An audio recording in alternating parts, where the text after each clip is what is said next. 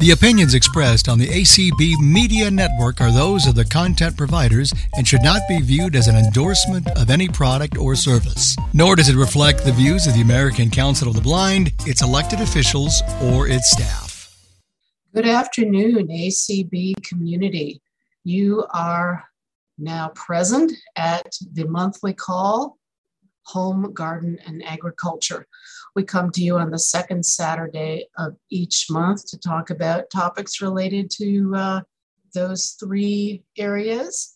And this month we have a, a great call lined up for you and hope that you'll have some questions and contributions as well. Uh, my name is Marge. Uh, Deborah, are you here?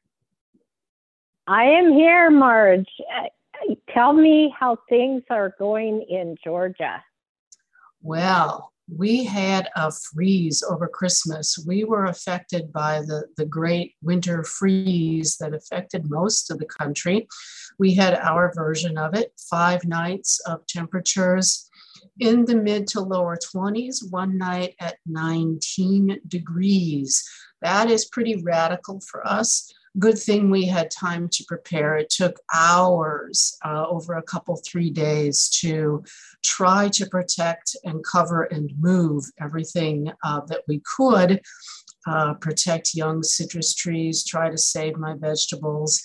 And we're still assessing the, the damage after that. Um, it's hard to know always uh, right away how much your plants have suffered a lot of the citrus trees will lose their leaves and um, may be uh, producing less fruit for us this spring. We'll, we'll see what happens given this was in December, but uh, they don't look so good right now. Uh, the ones that were covered look a bit better, or the ones um, protected in our shed look better. We lost the lettuce bed though, um, and I ran out of uh, the row covers for the vegetables. So there were a couple of losses, but it's amazing even after those um, very cold nights, uh, collards, uh, beets, uh, some of the cabbage, mustard greens, um, very little kale plants, they're all coming back. Uh, they didn't seem to mind um, the threats at, at all from the weather. So we've come through that and my hope always when we do go through a severe cold spell like this, which is infrequent in Savannah, Georgia, is that that's the end of our winter. And uh, it's all going to be nice and mild uh, from now on. So we'll see uh, what we'll the rest hope. of January yeah. and February brings to us. But you know, I might be right. Sometimes I am after these these big cold times. Then we get a reprieve. So Deborah, I'm quite a blast.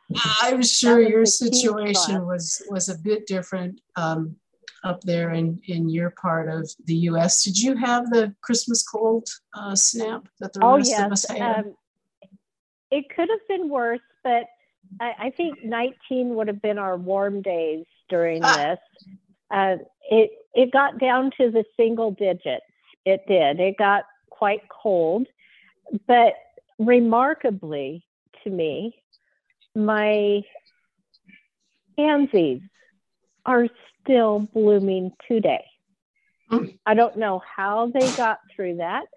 Uh, I did not cover them. I did wow. nothing special with them. I decided that I, I keep talking about my pansies. I I I know I do it every month for the past three months, but it's uh, they are the most resilient flowers. They are just amazing to me.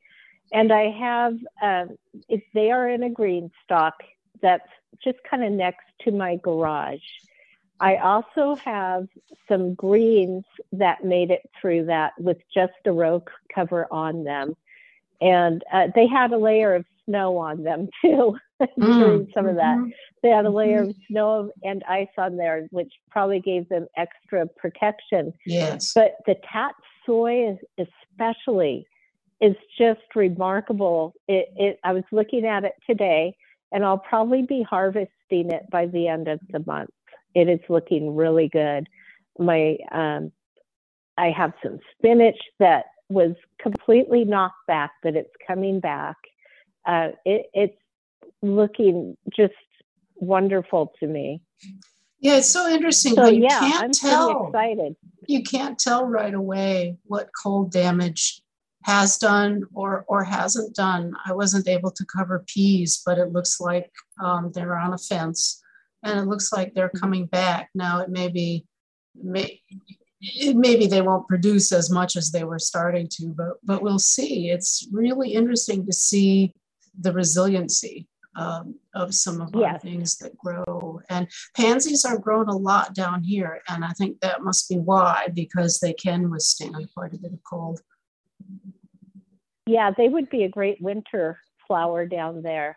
So and and these are fragrant, but Mm. uh, this time of the year, I I don't catch fragrance on them, but they are definitely blooming. So yeah, that it's that's um, some exciting stuff. Oh, and I will say that I I set up two AeroGardens in my house this year, and I did that about a month ago. One is herbs, and the other one is a selection of greens. And I harvested my first salad this week, and and it's been less than a month that I when I set it up. So I'm real happy with that. It it it feels good to pick your own food and eat it. And Maybe we'll have to, go- have, yeah, we'll have to have a discussion on the AeroGardens. I'm, I'm Yeah. sure many people would be interested in that. they they're pretty nice. I so uh, all right. Well, I am excited to talk about fragrant gardening. This is one of my very favorite topics.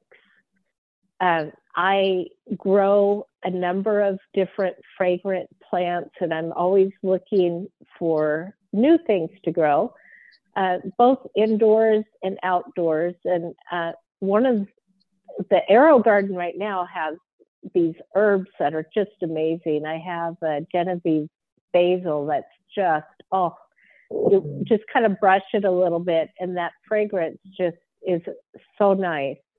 Um, but not all of my indoor gardening has been successful. Uh, I'm not going to pretend that I don't have uh, disasters.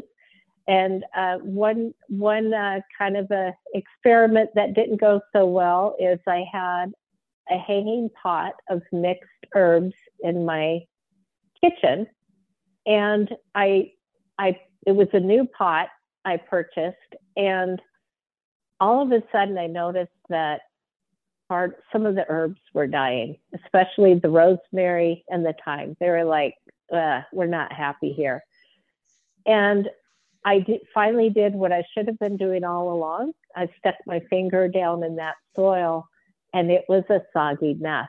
And as Uh-huh. it turned out, the pot was not draining very well. Mm. So I lost um, some of my herbs out of that pot. I, I did um, have somebody did drill a bunch more holes in the bottom of it for me, and I got some more herbs. And uh, I compounded my disaster. I accidentally poured bo- boiling water on top of the, a couple of the new herbs I had just bought at Trader Joe's to put in there. Oh dear. so I um, want to ask but- you how that happened. well, I put the I put a couple of the herbs in the sink, getting ready. You know, I was thinking, well, it, they would be safe from the cat there, and uh, I uh, wasn't thinking. and Oh, I- sure. I like to pour boiling water down my sink once in a while, and I started pour, pouring it, and I zapped my herbs were in the sink. But you know, these things they happen. So I am definitely not a perfect gardener. And one more thing, real quick, before I forget it, so I can get credit for for today. I am a continuing master gardener through the University of Idaho, and um, it's through the extension system there. And just need to give that blurb so I can take some credit for some volunteer time doing Mhm. this. Oh, for sure. You should. So even master gardeners mess up. There we go. So that's how we don't learn. get discouraged. Just keep doing it. Just just replant. Just keep trying. So Marge, um, you grow a lot of citrus and talk about fragrant plants. Uh, do you have any favorites? Well, certainly during the time that they bloom, um, you can smell them everywhere. But that time is is fairly brief, uh, very enjoyable, but but it is brief. And what I will say also about uh, citrus is that if it is confined in an area such as a, a greenhouse or um, in a, in a box when it's being shipped to you or in, in an area that is more confined, even the leaves can be very aromatic and you really know that you are around a citrus plant. And I noticed that at times with, with some of the trees, more the limes, um, not so much the big mature trees, but more with the younger ones. And um, of citrus fruit that is incredibly aromatic and, and some people might think that's about all it's good for is the citron. Uh, they, uh, the plant smells incredible, the, the, the, tree itself. And I'm referring particular to Buddha's hand citron, which is named that because it is a fruit that grows um, with shapes like fingers. It's very, very unique. And if you'd ever seen one, you would never forget it uh, because it's it's um, only available, um, you know, in gourmet sorts of stores and like that. And it's and citron is what is candied and is put in fruitcake. Um, and um, they um, they're very fleshy, meaty plant rather than having juice. And so the fruit, um, or the fruit rather, is just very meaty instead of having juice. And so when you pick one, sometimes it's hard to know what am I going to do with this. And um, you smell it though, and you know what you're going to do is just sit there and smell it as much as you want. Mm. Keep it in your house as long as you want. Um, it's very floral, very strongly aromatic. And um, so, you, is this some? Can you grow this in a container? Like yes, you almost have to. It's very cold sensitive and and needs protecting. Um, you know, it, it, in the I, I get a little lazy, but even in the mid 30s, it's best to uh, protect it. And uh, so, yes, they are grown in, in containers, and um, and that's really for, for most of us the way we would need to do it. And even in a container, if you've got a you know one that's happy, it can produce half a dozen or so citrons, and you will see them grow. And as they mature, the fingers unfurl and, and spread out kind of, and, and it, it goes yellow. And uh, it is, you know, it's, it's as big as a human hand or bigger. Um, huh.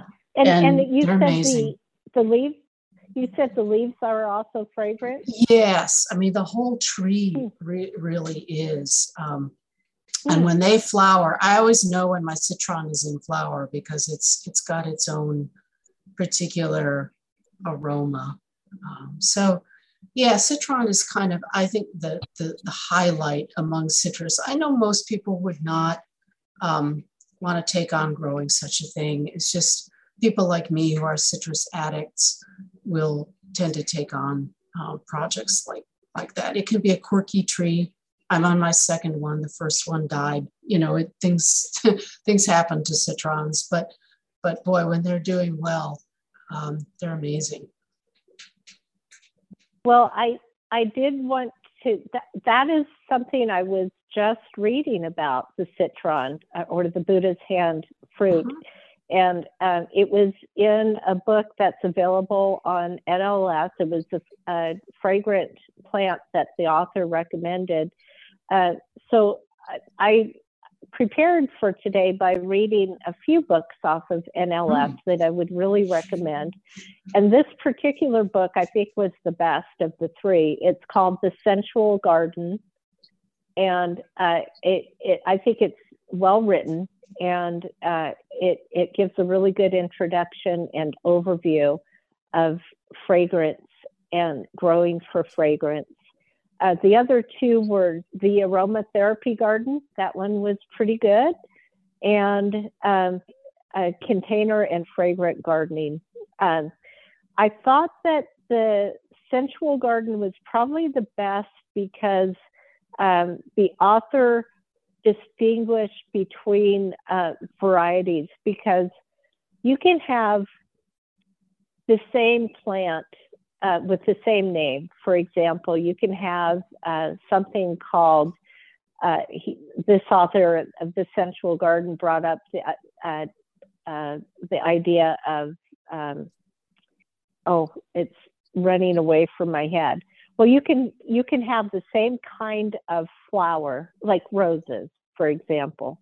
You can have a, a, a rose that has absolutely no fragrance at all, and you can have other roses that have amazing fragrance and a huge variety of fragrance. So the author of the sensual garden i think he did a really mm-hmm. good job of distinguishing between uh, varieties and providing the botanical names so that you could uh, actually track down the what he's talking about. Um, uh, we, yeah.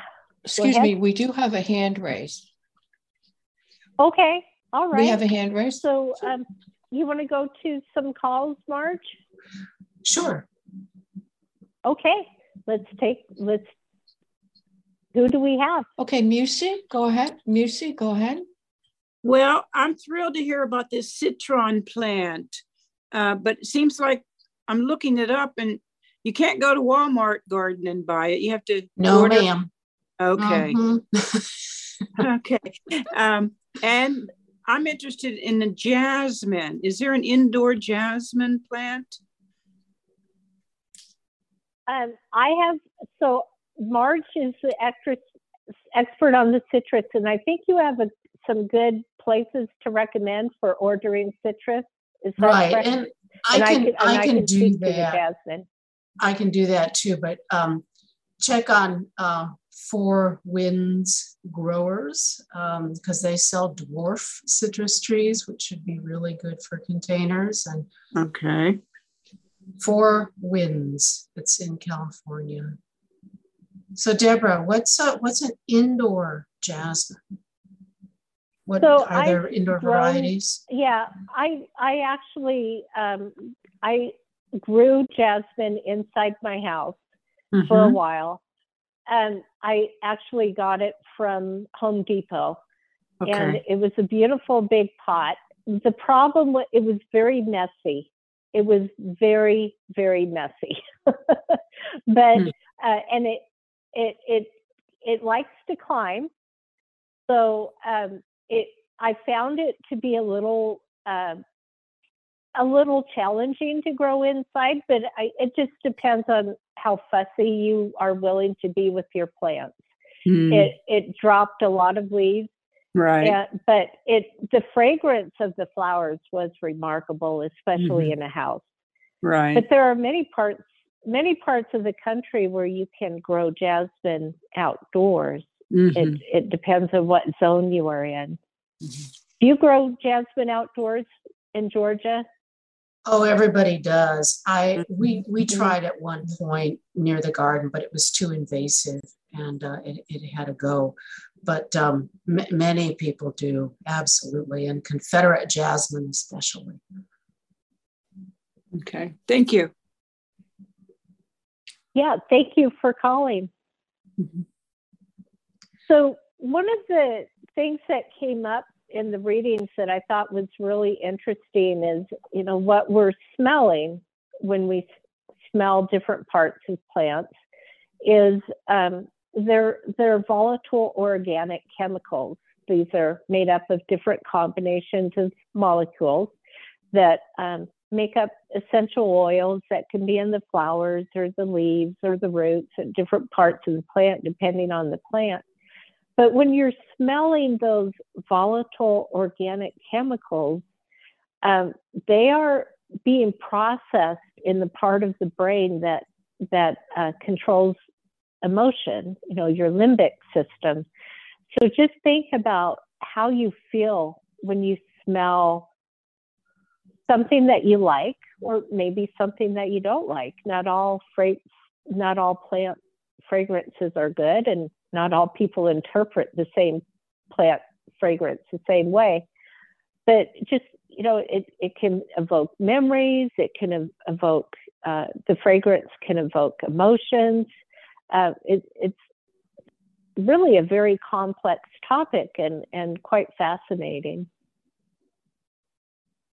So if anyone wants to talk about, you know, what you enjoy or don't enjoy uh, when it comes to fragrant plants, uh, let us know. Mm-hmm. Curious to hear. Do you and have anything? We have a hand that... raised. Oh, okay. Area code 207 yeah. Hi, this is yeah, this is Carol. Hi, I'm I'm very hi, interested Carol. and I really hi there. Wanted to get I want really want to do a citrus um, of some kind and how would they do and I've got tons of plants, how would they do under a grow light? Because I've had su- tremendous success with like African violets under the grow lights and and several yeah. other things. And I wondered very how they well. would do. Yeah, very well okay. as long as you have the space, you know, because it is an mm-hmm. actual mm-hmm. tree. So right, you know, as if if you have the the space, it would be an incredible thing to to do, uh, especially oh, a, a dwarf version. Yeah. Okay. Oh, super. Okay, great. Thank you. Yeah, Marge inspired me to get a lemon tree from Four Winds, and it is doing really well. It looked sad, really sad at first, but now it, it spent the winter, uh, summer outside. It's wintering in my house, and um, Marge, your love for citrus is contagious. and and possibly if your space you don't want your space too warm for that tree of course but uh, you you may well be able to, to smell it in your in your house if it gets hit by the sun or uh, by heat in, in some way. A, lemon will certainly be be fragrant even when it's not blooming. Yeah mine is um, i i do have i have a myers lemon and I do have to kind of rub the leaf a little bit to be able to smell it, but that might be because I've become so accustomed to it, and and that is something that that can happen when you're around a fragrance all the mm time. Mm-hmm. You kind of block out that ability to smell it after a while, um, which leads me to a, another thought that came up in the readings and how to smell fragrant plants. Um, I thought so. It, it does matter when, um, you know, different plants flower at different times of the day, uh, often depending on what kind of pollinator it's attracting. For example, I have a lovely phlox David. It is just gorgeous. It has huge clusters of honey they smell like honey to me, um, mm. honey scented flowers that bloom at night, and because it it, it well that put out the fragrance at night because it's attracting moths, and um, it it it's really a very nice fragrance to smell in midsummer. Um, and there are you know other flowers that bloom at different times and and have different fragrance depending on the time of the day, the soil conditions, um, the sun shining on them or not. Um, there are many, many different factors that can affect whether or not a plant is fragrant or when it is fragrant. So, um, but it, the, the readings were also talking about how to best use the sniffer to smell a fragrance and the recommendation was to um, try to catch the plant um, at its peak fragrance time, whenever that is, and smell quickly. Take many quick sniffs and to kind of break it up by kind of stopping and sniffing your own skin on your elbow in your elbow area because you're used to smelling your skin and that can be kind of like a palate cleanser mm-hmm. and then you can go back to the sniffing again i thought that was interesting and i i tried it and it worked. It was it was really interesting to uh, read that. I i've never really put a lot of thought into sniffing plants. No I, i've just been like well either i can smell this herb today or not so much you know or mm-hmm. Today i was i have a few things in a tiny greenhouse one tree and, and some herb plants and the herb plants love it in there and it's sometimes been open but um, it's sunny today. And so when i was watering um, i could smell the lavender and the marjoram and the sage and and it was just this oh i can smell them today. This is really nice. But i've never you know thought about all the the different um, conditions that can uh, prompt a lot of, of fragrance or or really even how to uh, how to approach um, smelling um, plants. But I think it's interesting yeah. how when you grow a number of mm-hmm. things, and I bet this is true for you, Deborah, that you kind of know even plants that aren't said to have a lot of fragrance, you know what you're smelling. Like probably most people who grow tomatoes know that you can smell the tomato plant. There's mm-hmm. no yep. question what you're smelling, you know? And mm-hmm. when you get a little experience growing different things, even if it's not something said to be aromatic, I mean, I can smell my um, ginger plants, and what I want is the root, and that's growing underneath. It's, that's not what I'm mm-hmm. smelling, but the leaves themselves have a particular odor and I can't describe it. I just know when I'm smelling it. Yeah, and uh, I grow echinacea, which is also known as coneflower. People mm-hmm. think of coneflower as being a pretty flower to look at. There are some fragrant varieties, and some of the fragrant and and I like finding those fragrant varieties and growing those. And there is a range of fragrance. Like I have a um, green ice um, echinacea that has a lovely fragrance. And it kind of, to me, kind of like almost like baby powder, a very hmm. subtle fragrance. Um, I have one called Virgin. It's a white echinacea. It has really a nice fragrance to it. Um, and then I have grown other kinds where it's difficult to find a fragrance, but I can if I work at it. but it's also the time of the day. Um, my echinacea, I find, is is more fragrant in the afternoon. That's but I go out there in the morning, I don't smell a thing, not a thing. Go out there later in the day and check it out again, and sure enough.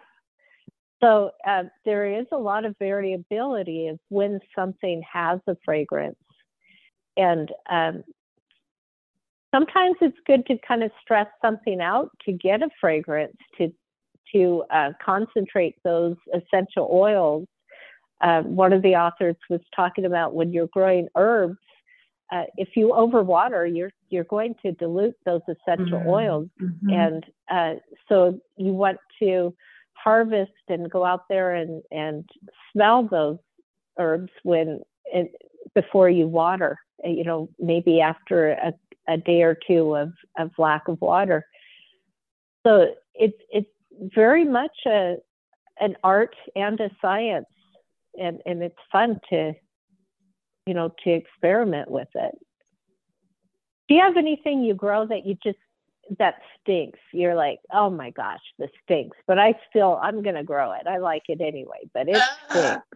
I don't think I do, but I've smelled um, weeds at certain times of the year that smell terrible. And, and uh, there's one that would be around some of the winter, though I haven't smelled it yet this year. And I just, you know, can't wait for it to go away because it's a, it's a, it's a nasty odor. But I don't think of the things that I want to grow right off. I don't think of any that um, that I don't like, although it may be in my future. We have a, a palm tree uh, called a pindo palm. It goes by a couple of different names and it does produce a fruit. Ours haven't yet. Palm trees grow very slowly.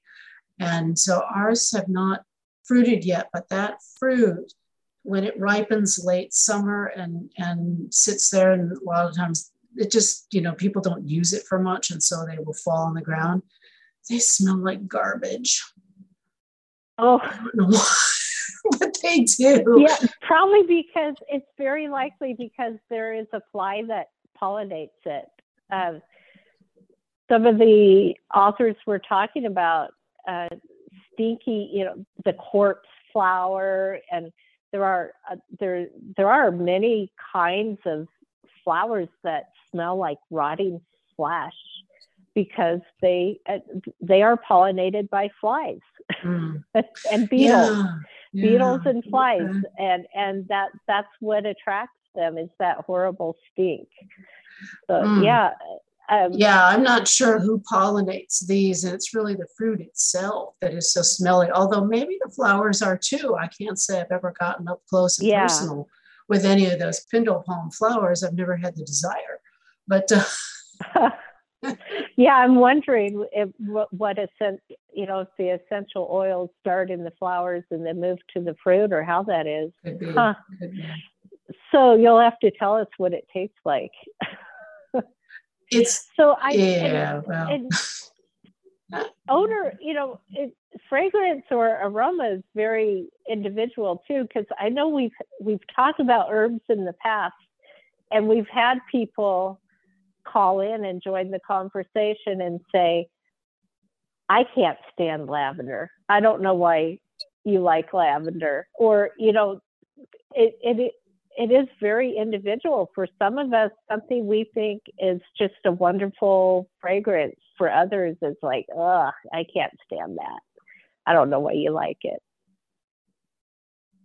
So, do we have anybody else so who wants to join I, the conversation? So at, at this point, I don't have anybody on Zoom, but I'd like to know if there's anybody in Clubhouse, maybe. Darcy? There is not currently anyone in Clubhouse with, okay. with their hand raised. Okay. okay. And no hands All right. Zoom either. So. Well, please do feel free to join the conversation, reminisce about what you enjoy growing or don't enjoy growing. Uh, if you have any questions, we're, we'd love to hear from you. So Deborah, what, so, what are among your, your favorite herbs in terms of, since herbs are relatively easy for most of us to grow and can grow in pots, what are some of your favorites? Well, probably the easiest thing I've ever grown is mint. It's, it's pretty hard to kill mint. So if anyone is starting, get mint. because sure. it does well inside and outside. It, it it's pretty hard to kill, um, but it can become very invasive. So I suggest keeping it in a pot. But um, I'm really fond of the the hyssop. I, I love growing hyssop. It it has a fragrance to me like root beer, but most people say it's more like licorice. It's a beautiful plant. The pollinators love it. It has big bottle brush type um, blooms on it and gets to be about three feet tall, a, a little bushy looking thing. Um, I I love growing um, different sages like pineapple sage, tangerine sage. Uh, I've I'm growing um, holy basil in the AeroGarden right now. It's uh, called also called Tulsi, and that makes a lovely, lovely tea. The dry tea is good, but there's nothing like the fresh tea. Mm, I bet. So yeah, it's it's it's good. So those those are pretty easy. Um, rosemary can be easy. You just have to be careful not to overwater it.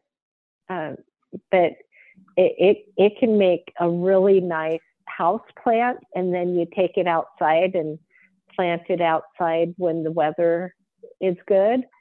Uh, and and it has different forms. There are different kinds of rosemary. I like the ARP ARP rosemary. It's kind of a woody stem, and I had one get to be about four foot tall and wide um, before the winter knocked it down. Mm-hmm. Um, so, but it, it does make a really nice house plant too. Sometimes um, different places turn a rosemary into a holiday tree. Yes. So you might Those be able to find fun. some on sale right now.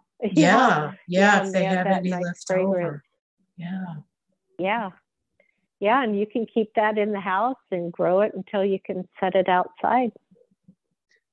So yeah, those are you, some fun ones. I would say though, be aware for those um, growing plants inside, especially if you're you're new to doing it, that plants that are too close to kind of blasting heat uh, that will be um, receive a lot of, of heat in the, the uh, air circulating in your home, they can um, suffer from that because that's not their normal um, conditions. Um, ideally, they actually would like to be a, a bit cooler, not cold, but uh, a bit cooler and away from a, a, heating source. And of course, it's so That's easy. really good, yeah. It's so easy to overwater. I mean, at the same time, I say, you know, mm-hmm. the heat dries your plant out but don't overwater. Absolutely. And we do yeah, have watch hand. that drainage. All right. Who do we have joining us? Carol. Hi, Carol. Carol um, again, and I love rosemary, and, and I had great luck with it during our short season outside. Brought it mm-hmm. in, and I've never. I had another one just this year on my on my kitchen um, windowsill, and I don't, I can't seem to grow them, and I love them, but and I can grow almost anything else. It's really odd. I don't know what piece of the rosemary just doesn't seem to seem to work. It, and it, but you mentioned the. Mm-hmm, go ahead. Mm-hmm. It could be the watering situation because they're if they get overwatered, they're not happy. They are not. Mm-hmm. Yeah. Yeah. That could be. Yeah. Yeah. But don't give up. Don't give up. keep keep yeah. You know, that's what we do as gardeners. We we keep mm-hmm. doing it and doing it. keep right, replacing. Right. It, yeah, if it's yeah. a fragrance you enjoy, you can enjoy it for a while until it mm-hmm. passes mm-hmm. and then get another one. You know, mm-hmm. mm-hmm. that's part of gardening mm-hmm. too sometimes. Right, right. I'll have to get some more herbs also because I have a perfect place for them in my on my kitchen windowsill. And of course, then it's right there, and I just miss them, and they just seem to thrive there. But I do need to add some some um, other other herbs to my little window garden here. Oh yeah, yeah. Winter herbs are wonderful. We appreciate they them are. more they, in yeah. the winter, I think. Oh, absolutely. On, on those long cold days uh, when the blast came through. Uh, it, it just feels so good to go to a pot of herbs and and be able to smell a little bit of summer. Yeah, I I also will just say I loved your your smelling information. That that I because I just go and stick my nose in it in anything and uh, so yeah, now I have to sit. I have to become a little bit more sophisticated about my. my well, yeah, my, the way I smell yeah. things. I I am too. I got that was not for me. It was for the readings. But yeah, and and just think about how you feel when you're doing mm. it. You know, what memories does it bring up? Um, it, it it's fascinating, and you know the other interesting thing about uh, the fragrances coming from the plants, they're not only communicating with us and pollinators, but they communicate with each other. Uh, there is mm. research that shows that if a plant is getting attacked by an insect, uh, the the plant will send out um, the uh, the volatile organic chemicals, and that that's a, a signal to other plants around it saying, hey, trouble, trouble, trouble, the other plants will actually increase their essential oil production to protect themselves. Mm-hmm. So they, these essential oils that we're smelling, they're not just for attracting pollinators, they are also used to protect plants. And um, they, they can communicate with each other through the oils, the, the organic compounds, and, um, and it can trigger um, the production of more uh, to protect themselves. So I thought that was fascinating too. Um, there's a lot we don't know about plants still, and um, I'm sure we'll learn more. Mm-hmm. Mm-hmm. I love the idea of that because I want to sit with a timer and see, okay, how long does it take that plant to tell that one that there's danger? You know, I'm going to sit yeah. and watch and just, just see what, how long did it take to, to uh, alert them? Yeah. Well, we do we do have to be careful with essential oils too because uh, they they can be toxic. You know, they're they are often produced to dissuade pests from attacking a plant, and uh, we need to be especially careful with our cats, our dogs, our pets. They can be really toxic to them and to us if we take too many too many at a time. A certain amount can be really medicinal, but it, it's something to be careful of too. Well, when you think of um, if we use a, a bottle, say of eucalyptus or rosemary or lavender or something else, it's incredibly concentrated in, in a way that it would simply not be in a single plant. And, and so while that you know you might just that's why often you might just be using a small amount in a in another oil to uh, a carrier oil to transport the the scent because it just is too concentrated to use on its own. Mm-hmm. and and certainly some of them um, would uh, could could potentially be toxic.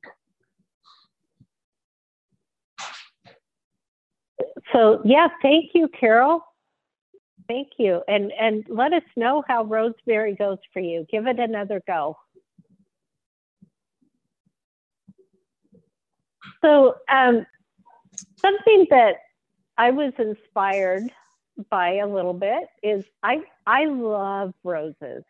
I love roses. I haven't enjoyed growing roses because I don't like pruning them. You know how you you prune them and they get stuck, those little prickles get stuck in your skin and it's almost mm-hmm. impossible to get them out.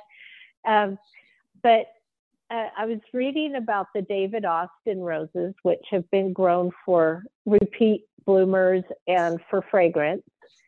And uh, there are some thornless varieties of David Austin roses. And I'm just curious if anyone out there has tried any of these thornless varieties of David Austin or any other kind of rose, let us, you know, give us a call. Let us know how what you think of it. I I'm very excited about the idea of growing a thornless rose. I'm going to track one down and grow one at least this year. Have you grown any thornless roses, Marge? No, no. I um, as as I as I think uh, I've mentioned a dime or two. I only grow things to eat, but um, you know, you might, Deborah, look online and just see um, with the various gardening forums um, mm-hmm. who has grown the, the thornless varieties, especially if you, you know, read from experienced rose growers. Um, those can really be people who are incredibly knowledgeable and mm-hmm. you know what they have to say about um, does this work? Is this a good variety? Will it hold up? Um, does it do what it's supposed to do? Uh, it can be so helpful before you invest in um, in a variety and then potentially get disappointed you know? Um, there's just there's just such value i think. It's online is where i started learning about citrus and where i started meeting people who became my citrus friends.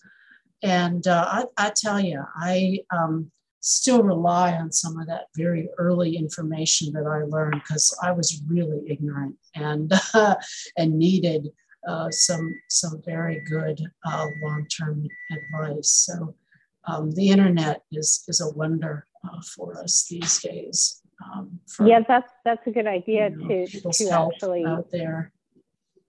Yeah, yeah, to not reinvent the wheel, but yeah, and I'm I'm actually um, going to start my master gardener classes in person this month, and that I'm sure we have some rose people there. I'll definitely oh, ask yeah. around. Yeah, I might be able to get a cutting and start one for free. There you go. So yeah. roses are really easy to start, by the way. If uh, any of you have ever thought about it, they're quite easy to start. So, um, any anybody on Clubhouse? Anybody with a hand raised out there? I don't want to talk over anyone. There's there's currently nobody with their hand raised in Clubhouse. Okay, we Chris? do have two hands that just came up. Um, okay. A area code 828 772. You need to unmute. All right. Hello. Hi. Go ahead. Hi. Hi. I have grown roses for quite a while. Um, mm-hmm. I I've gotten them all different kinds of places. None of mine have been thornless. Some of them have a lot more thorns. Like I've grown Rosa rugosas. Um, that's like running into a prickly bush. Oh yeah, um, those are those are. You're very brave to grow those. um, you should try digging one out of the garden. I had a brilliant idea of putting one in the middle of my garden. Um, no, they spread oh, no. like wildfire. They really spread yeah. badly. Um, and I've got another one, but I'm I'm kind of letting it be. I've grown most of the roses that I've had success with have actually been vining roses. Hmm. I tried growing some that were not, that were bush. And I think maybe it was the place they were in. Later, I found out maybe they weren't getting quite enough sun where they were because roses truly, honestly need at least six hours of sun. Anything mm-hmm. less than that, they do not do very well. I've got two vining roses that don't get that much sun and they kind of sort of limp along. One of them keeps trying to grow up and over the house, so I think it's trying to get sun that way. Hmm. Um, I've got and, one that just has taken off. Do you have a favorite variety? Um, not really. There, I don't know about variety. I mm. got one called the brand. The name of it was New Dawn, and it's kind of a, I guess white and I, pale pink. I am familiar with that one. That's a climbing rose, and it yes. it's exquisite. And it climbs it is quite absolutely well. exquisite. Yeah.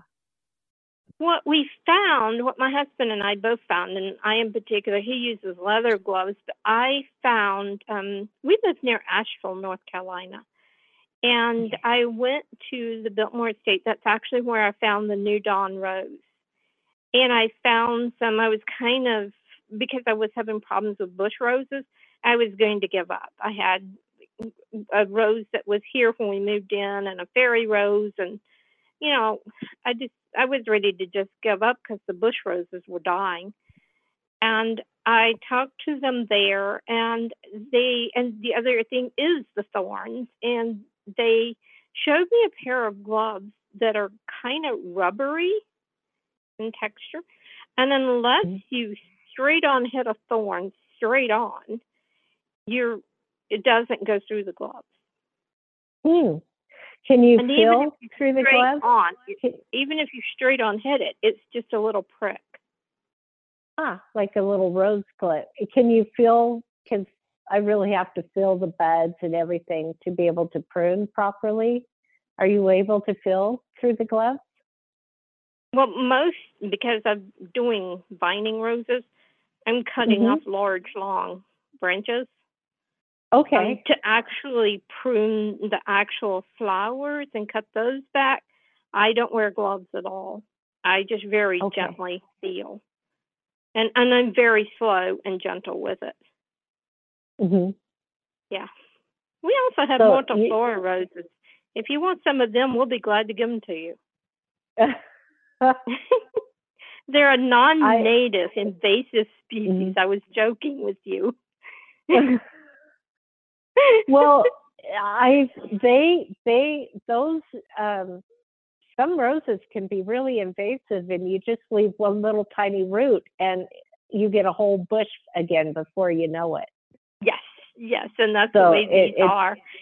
And they yeah. have thorns more wicked than the regular roses that we think of. Yeah. I wow. Took well, horticulture. You, I took horticulture years ago, and one of the things that they showed me was that if you take, like, if you cut roses and you make a bouquet of roses, and you start and you take a glove and you hold the rose, like you can use the, your bare hand to hold un, right underneath the rose, and mm-hmm. you take a gloved hand and you run straight down, you'll knock the thorns off. Mm-hmm. You don't get them in your hand; it just rubs them right off. Yeah. And wow. that's what they do with florist shops. That's how they remove mm-hmm. thorns. Okay. And wow, we are at the 10 minute me. mark with two hands. All right. Well, thank you very much. We'll, we'll go ahead and Thanks. take another. Thank you for your mm-hmm. inspiration. And you're welcome. Good All luck right. with your roast. thank you. So, who do we have next? Okay, next we have Debbie Green. Go ahead, Debbie. Hi there. Um, I'm pretty Hi, pretty Debbie. new at this. Hi, this, this is my first time on here, and this is fascinating. Talk to, talk about lavender um, as a plant. Oh. It, it's something you grow indoors. I've never done that, but I'm, I yes. love lavender. 1 p.m. Yes, you can. Yeah, you can grow lavender inside. I have. It makes a beautiful house plant. Um, okay. It there are lots of different kinds of lavender. Okay. There are many. There are um, you know taller, shorter, French, English. Um, my favorite is the English lavender. It's okay. um, the Augustifolia. It's the larger. And uh, even uh, just in the English lavender, there are all different kinds. There's one called Super that gets about three feet tall, at least where I live. Wow. I, I had a whole hedge of it at one time, and it had very large blossoms, very okay. large. Um, okay. And then I've grown the Munstead, which has the smaller blossoms. So, uh, yeah, you absolutely can grow that inside or outside. Um, if you lavender, have if you have a, a local uh, garden center that you can mm-hmm. go to or people to ask.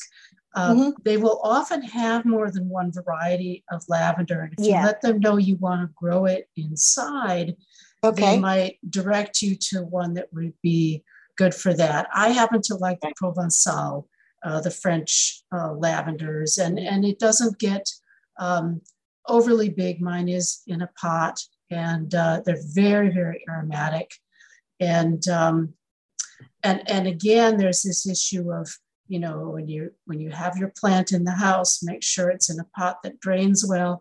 Lavender tends to be somewhat more of a mediterranean plant which means it does like to be a bit drier. It doesn't want to get all dried out but uh, okay. it can easily be overwatered and then it will sort of start to to get stunted and uh, and and you could lose it uh, but yeah yeah the other thing about lavender is it it doesn't last indefinitely. It, after about three years, um, it it usually it depends on the kind, but sure, you usually kind of say goodbye to it. So okay. don't expect yeah. it to last for ten years. Yeah.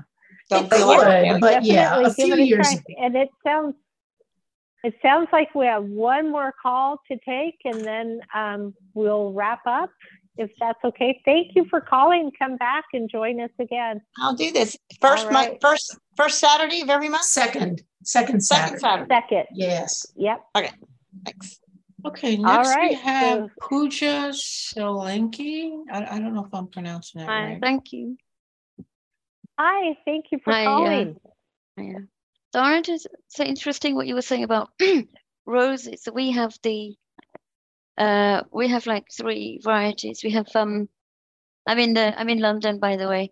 Um, so we have oh. like yeah, so we have like these like the traditional, you know, the red rose, the fragrant mm-hmm. ones. Mm-hmm. We have those, and then which I really like, and then we have one that is like the roses grow in clusters. I think it's pink from memory. I can't see any color, but it, they grow in clusters, and that has not very many thorns, and if it has, it's like tiny ones.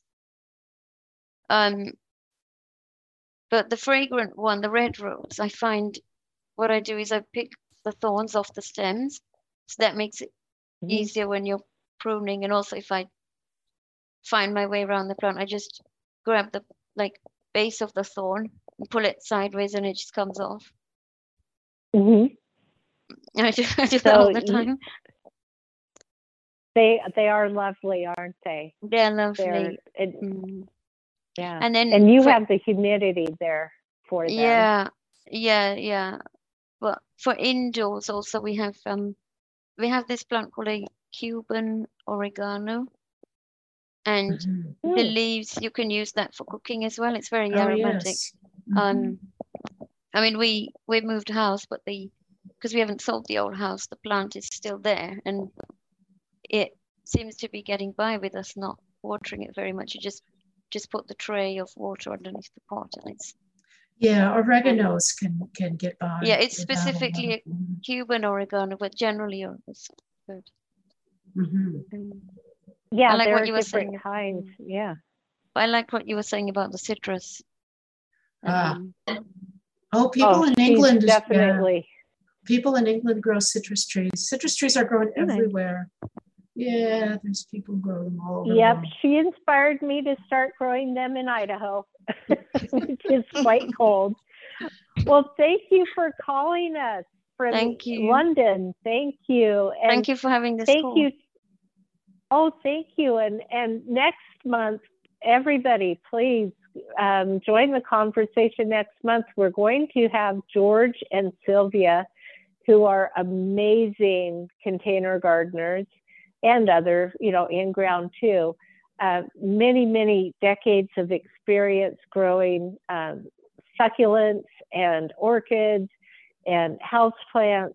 Uh, they are going to talk to us about growing indoor plants. We're going to focus on indoor plants, not specifically fragrant plants, but um, they will have some really good tips for us. So please do join us next month and uh, we'll have a good time talking with them. Marge, you want to take us out? Yes, and I, I believe that that date would be uh, February 11th for our next call.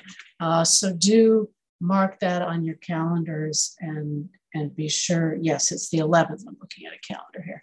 Uh, mark that on your calendars and, and be sure to join us then. And uh, and tell others um, about this call since there's several ways to uh, listen or participate if you'd like. Um, certainly like to uh, hear from folks who are interested in indoor uh, growing, maybe are, are just thinking about it and would like to get a start because certainly in February, most of us will still be thinking about uh, doing things indoors, uh, not moving too much outside uh, as of yet on February 11th.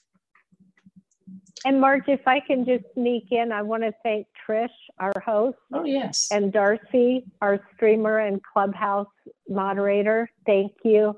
And again, thank you to everybody who called and listened today. Thank you.